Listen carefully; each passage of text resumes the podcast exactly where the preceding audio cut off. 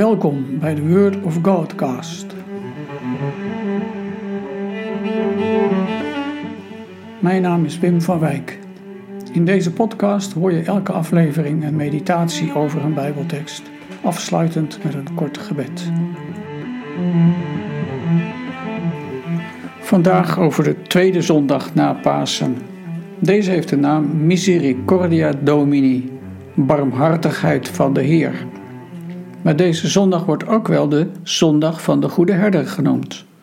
Op die laatste naam ga ik in deze aflevering van de podcast in. Het beeld van Jezus als de Goede Herder is een mooi en geliefd beeld. Jezus wordt vaak afgebeeld als een herder die een lammetje op de nek draagt. Een verloren schaapje dat teruggevonden is. Tegelijk loop je het gevaar dat zo'n lief beeld van Jezus op de duur gaat verslijten. Laten we luisteren naar de apostel Petrus om het beeld van Jezus als de goede herder weer wat kleur te geven. Petrus schrijft in zijn eerste brief: Eens dwaalde u als schapen. Nu bent u teruggekeerd naar Hem die de herder is, naar Hem die uw ziel behoedt. Hoofdstuk 2, vers 25. Petrus schrijft deze brief onder het thema van leven uit de kracht van de opstanding van Christus. Met Pasen zijn er mensen gedoopt. Ze zijn met het evangelie van Jezus in aanraking gekomen en ze hebben zich bekeerd. Door onderwijs in de weken voor Pasen zijn ze zo ver gekomen dat ze gedoopt konden worden. Ze zijn opnieuw geboren. Of met de term die Petrus gebruikt, wedergeboren. De opstanding van Jezus Christus is zo sterk en krachtig dat mensen daardoor veranderen. Het evangeliewoord is een onvergankelijk zaad voor opnieuw geboren worden. Zo gaat er iets nieuws beginnen.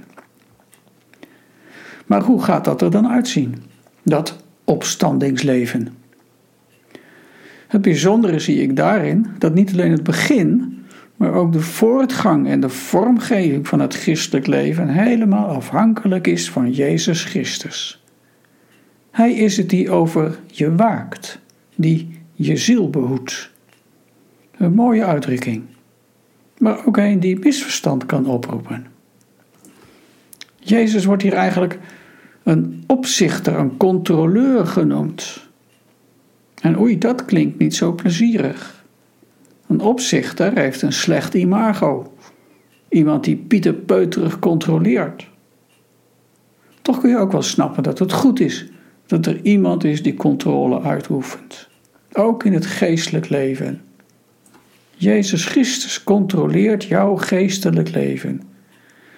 Hij ziet hoe je leeft, hoe je vorm geeft aan je christen zijn, of je in zijn voetstappen treedt, of je hem navolgt of je bij hem in de buurt blijft. En hij kan aanwijzen waar je tekort komt, waar je steken laat vallen en of je wel op het rechte pad blijft. En het mooie daarbij is dat hij jou ook helpt als het niet goed gaat. Zijn controle is altijd liefdevol, want hij is een herder die zichzelf helemaal heeft gegeven om zijn schapen te redden zou hij dan ook niet voor zijn duur gekochte schapen blijven zorgen? Hij kijkt vol ontferming om naar dwalende en dolende schapen. Want dat was onze uitgangspositie. Ronddolen, verdwaasd en verdwaald. Allerlei krachten dreven en drijven mensen uiteen. En dat is ook onze eerste natuurlijke neiging, onze eigen gang gaan. En die neiging blijft steeds aanwezig. Maar zonder Hem weten we niet waar we het moeten zoeken. Hij gaat zijn schapen weer bij elkaar halen, overal vandaan, zodat het één kudde wordt met één herder voorop. En eigenlijk passen zo die namen van de tweede zondag na Pasen heel mooi en goed bij elkaar. Jezus is de goede herder. Hij let op ons als een barmhartig opziener. Ik geef je een opdracht mee. Lees voor jezelf heel het Bijbelgedeelte waar het besproken Bijbelvers de afsluiting van is. en overdenk hoe jij je christen zijn vormgeeft.